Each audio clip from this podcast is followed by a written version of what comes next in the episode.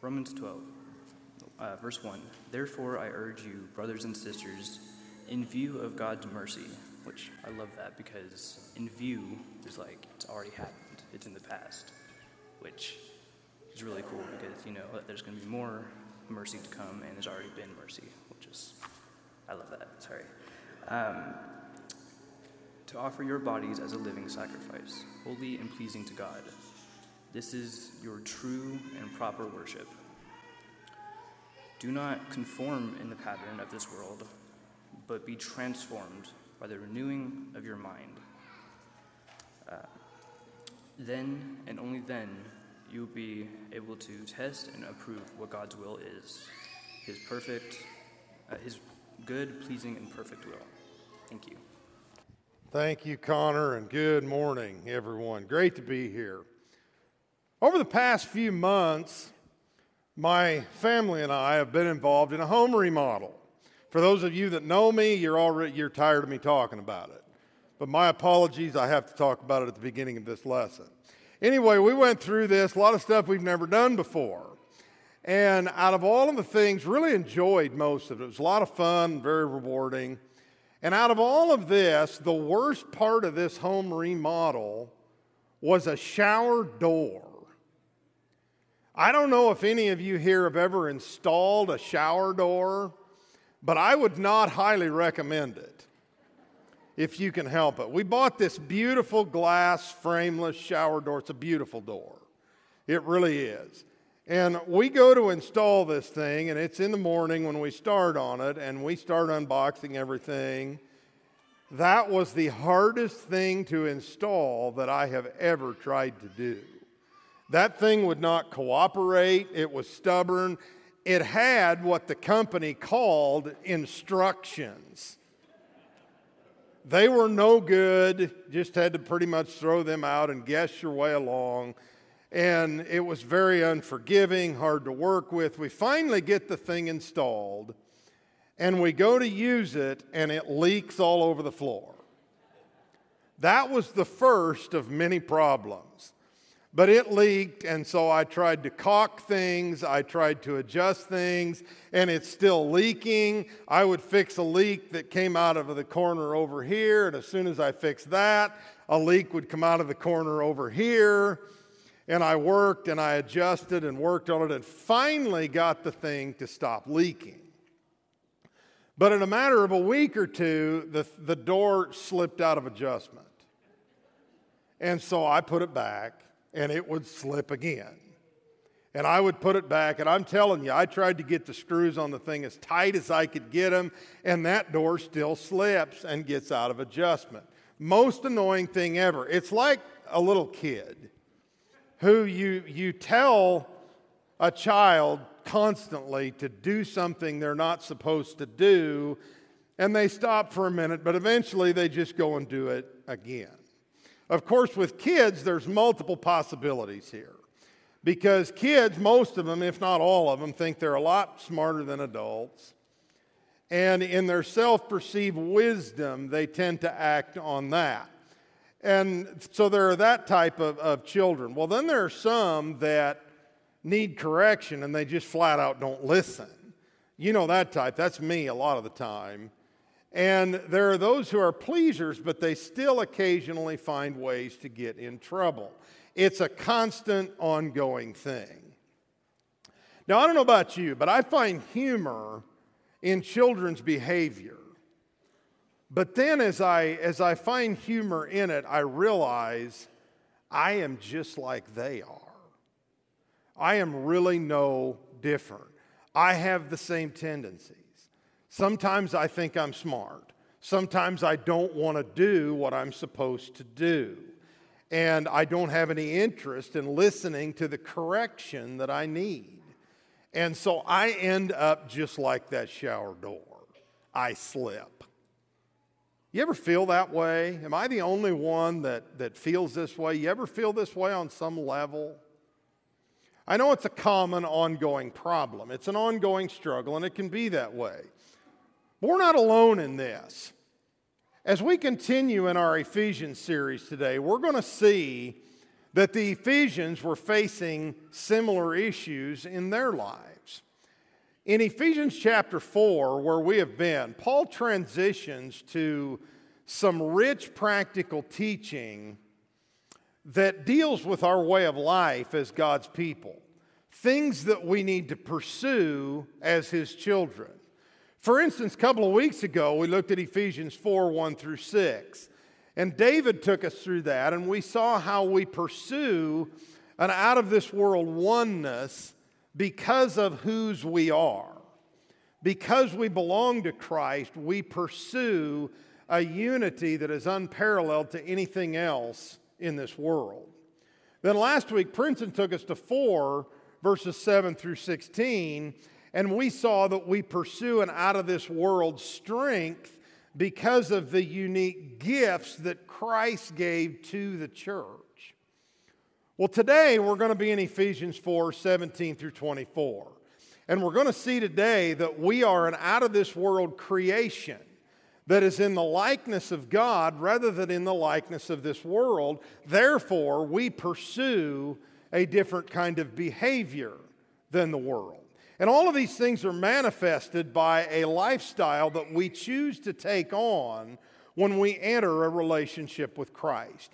And sometimes it's easy to forget, and sometimes it's easier to relax and slip back into old habits a lot like the annoying shower door. And the Ephesians appeared to be struggling with this. And so that's where we're going to be this morning is Ephesians 4, and we'll get there in just a moment. Now, anytime that we study an epistle, we have to assume that the topic that is addressed in that epistle is an issue in that congregation. That's usually how that works, is we see Paul is writing this must be an issue. And if it's worthy of a spirit inspired letter to address that issue, it's most likely a problem that at some point in our lives we may be at risk of facing also. And I think that's especially true with today's text. Ephesians 4 17 through 24 highlights the dangers of slipping back into old worldly habits. But then it goes on to give us what we need to more effectively be the renewed out of this world creation that we are in Christ Jesus. And Paul accomplishes this by showing us the contrast.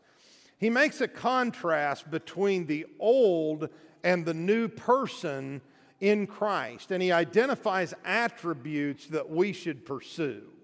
So let's start a little bit more on the negative because these three verses they highlight the old worldly creation. So follow along with me and we'll look at verses 17 through 19 of chapter 4. So this I say and affirm together with the Lord that you walk no longer just as the Gentiles also walk in the futility of their mind, being darkened in their understanding, excluded from the life of God because of the ignorance that is in them. Because of the hardness of their heart, they have become callous, having given themselves over to sensuality for the practice of every kind of impurity with greediness not a real upbeat text here, but he's identifying a contrast. And so he starts here with the don't do this part of this. Now, the world in a spiritual context was often exemplified by the Gentiles of the first century. That's why he's using Gentiles here as his example to illustrate what he's talking about. Now, Gentiles, to get in context who they are, they were they consisted of everyone that was not a Jew. And they were shaped entirely by the Greek culture of the world. They, as a rule, served numerous other gods, none of whom were the one true God.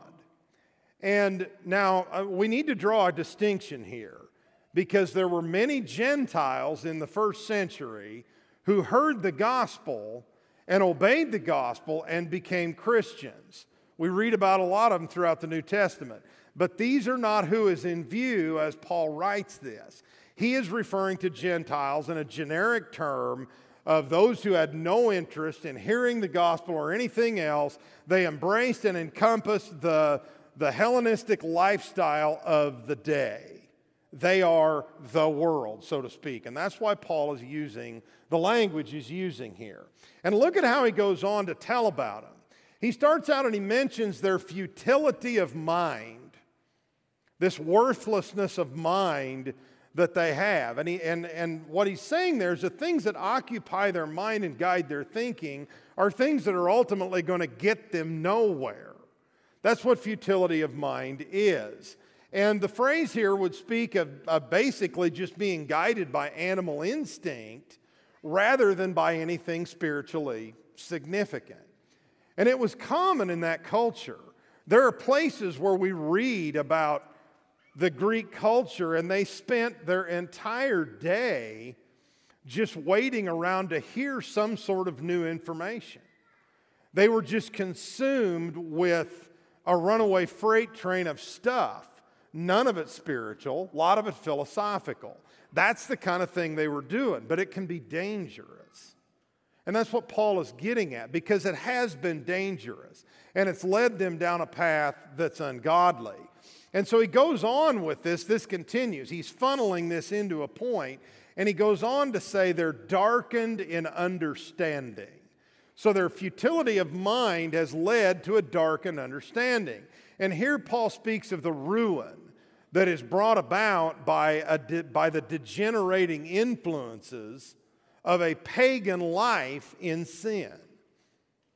You see, worldly thought only degrades our thinking and darkens our understanding.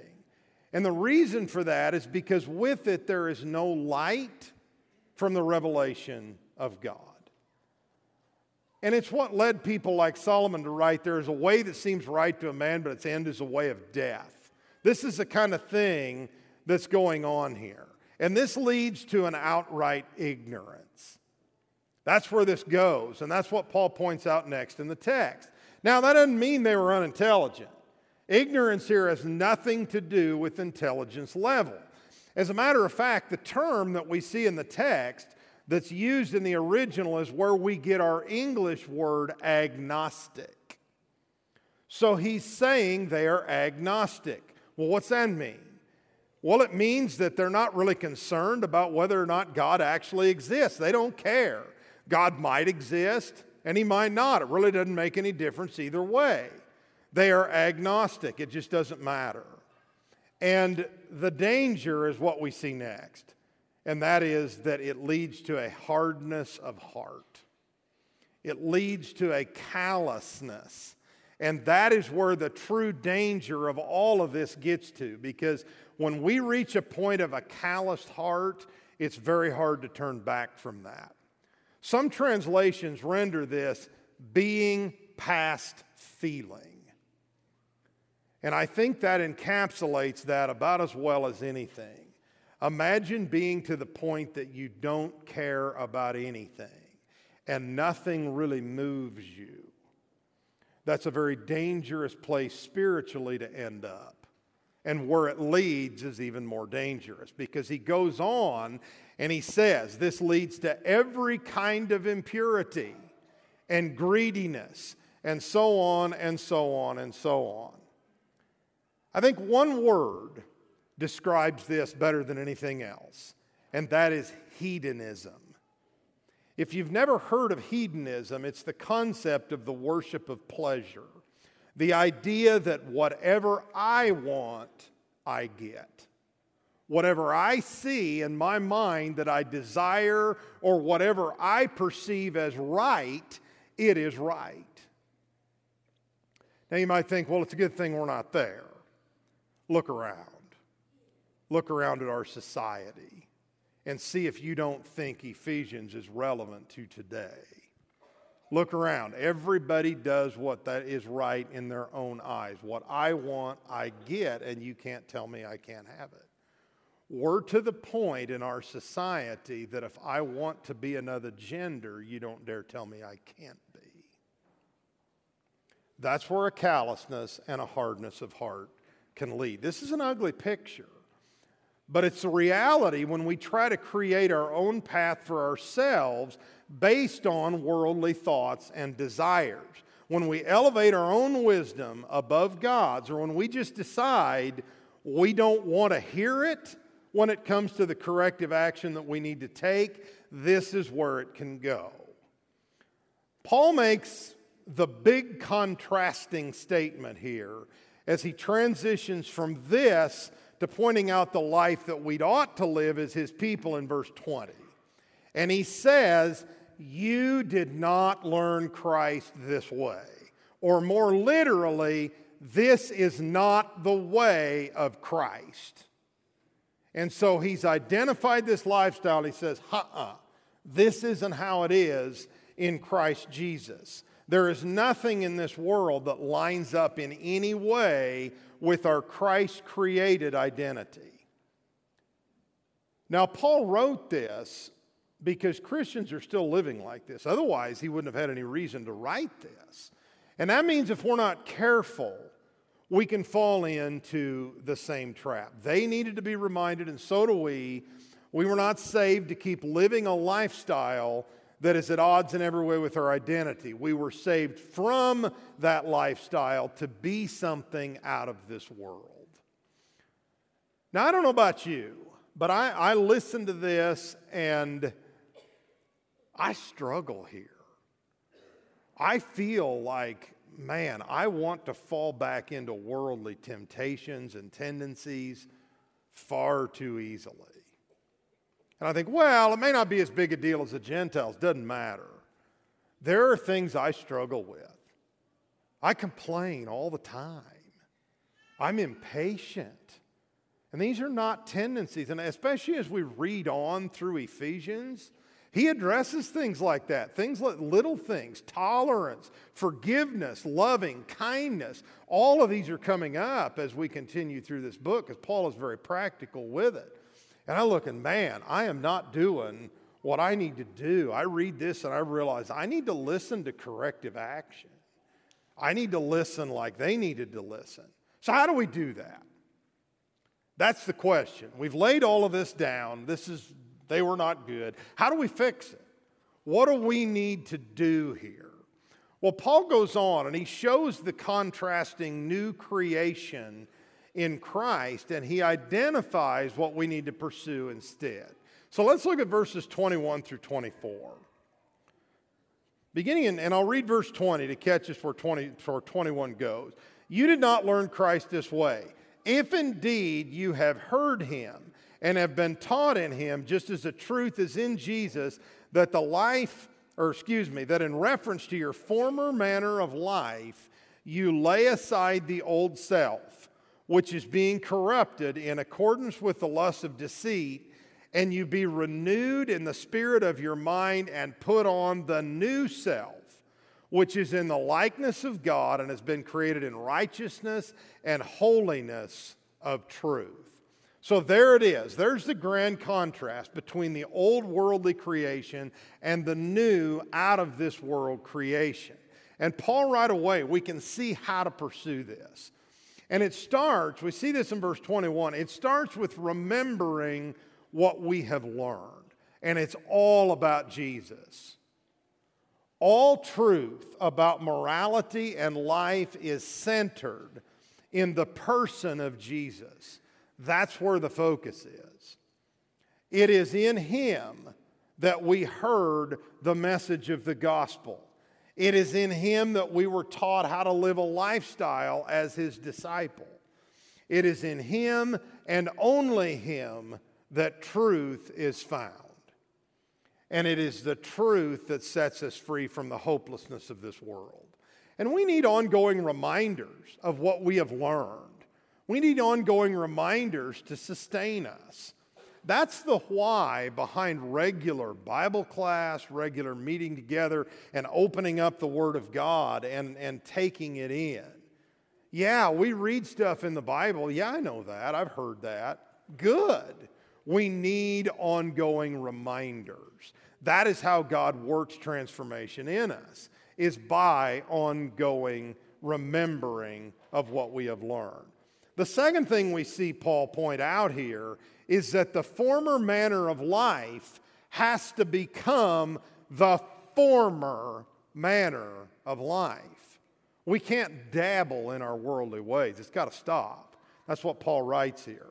Our old self is just corrupt, and it's subject to ongoing corruption. Our old self doesn't do anything but deceive us. It lies, it degrades, it cheats, it leads to death. That's all the good it is to us. And so we have to truly lay that aside. Next, we have to commit wholly to walking like the new creation that we are. That's where Paul takes us from there. He says, Be renewed in the spirit of your mind and engage the new creation that is in the likeness of God, created in righteousness, holiness, and truth. So, in a nutshell, Paul is saying, if I read this right, and I think you'll agree, stop that, start this. Stop living in the worldly lifestyle and, and engaging in that behavior and embrace the life of a godly, out of this world behavior. That's what he's saying. Wouldn't it be nice if it actually worked that easily? Anybody in here ever tried to quit a bad habit? I think most of us at some point have probably had a habit of some sort they tried to quit. Some people I've even talked to said, Yeah, I quit that 15 times. and isn't that the truth? Like, I can, I can quit great, but I can start one more time greater. Wouldn't it be great if it were just that simple? But we have to look at this and consider Paul is stating this as a command. This is an imperative statement in this verse. And so it is what we would call a must do of the Bible. And since it's a command, it means we can. And the good news is, is that Paul tells us how. And the how of this is it requires a renewal of the mind. You see, we by nature, we only do that which we want to do. If we don't want to do something, it is going to be insincere and it's going to be temporary at best.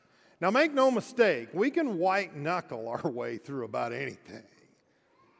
But when we do that, we eventually are like that shower door, and in a short time, we're going to slip back where we ultimately want to be.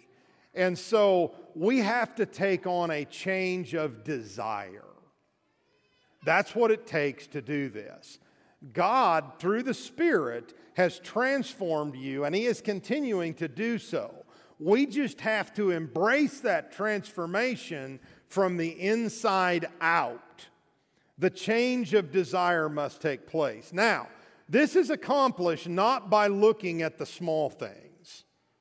This is accomplished by looking at the big picture and then letting the big picture manipulate the small details. Here's what I mean by that. I want to give you four questions today to take home with you. Number one, do I love God? That's always question number one. Let that guide your desire. Number two, do I want to please God? Number three, do I want to serve Christ? Make sure you're writing these in your bulletin. There's a spot for them. I had a slide, but obviously we don't have that. Number four, do I want to spend eternity with Him? So, do I love God? Do I want to please God? Do I want to serve Christ? Do I want to spend eternity with Him? If these things are our wants and desires, we can begin to see the smaller things that we may not otherwise want to do through a different perspective. I was talking to David Henniger about this this week, and I have to drop his name because otherwise this wouldn't be honest. And you'll know why here in just a second. David said it this way He said, I may not want to do the dishes, but I want a good relationship with my spouse. Therefore, I want to do the dishes. Now, see, I had to name David's name because I don't want to do the dishes. But that makes a powerful point. Because what is he saying in that? It's, all, it's not about earning anything from God, it's about your decision to love God and please Him in the relationship that you have with Him. And when we want to do that, it changes our desires in just about everything related to it. And with that, that change of desire will take place over the course of time. But in the process, remember this. I don't want to lose sight of this. In the process, you need to, you need to remember that even in all your struggles, you've been sealed with the Holy Spirit. And you already possess the holiness and righteousness of God despite your ongoing struggles to put off the influences of this world. So focus your mind and your desire on loving God and pleasing Him. And then let Him transform you by the power of the Spirit that is in you into that new, out of this world creation as you embrace the new creation that He's made you. How are you engaging the renewal that Christ has accomplished in you? If you find yourself slipping back into the darkness or back into that callousness of heart, you don't have to let that take you down. Spend some time this week with those questions and see if that doesn't help you renew your mind and your desire to engage a life that Christ would have you to live. Maybe you've never made that choice to start a relationship with Christ. Maybe you've never allowed Him to make you that new creation. Well, I can tell you this it is our deepest desire here to help you make that change. And if you need that from us this morning, you can do it. You can be immersed into Christ. You can be buried in the waters of baptism, and you can rise up out of those waters a new creation, one that is out of this world. If you have a need from us this morning, whatever it may be, won't you come now as we stand and as we sing?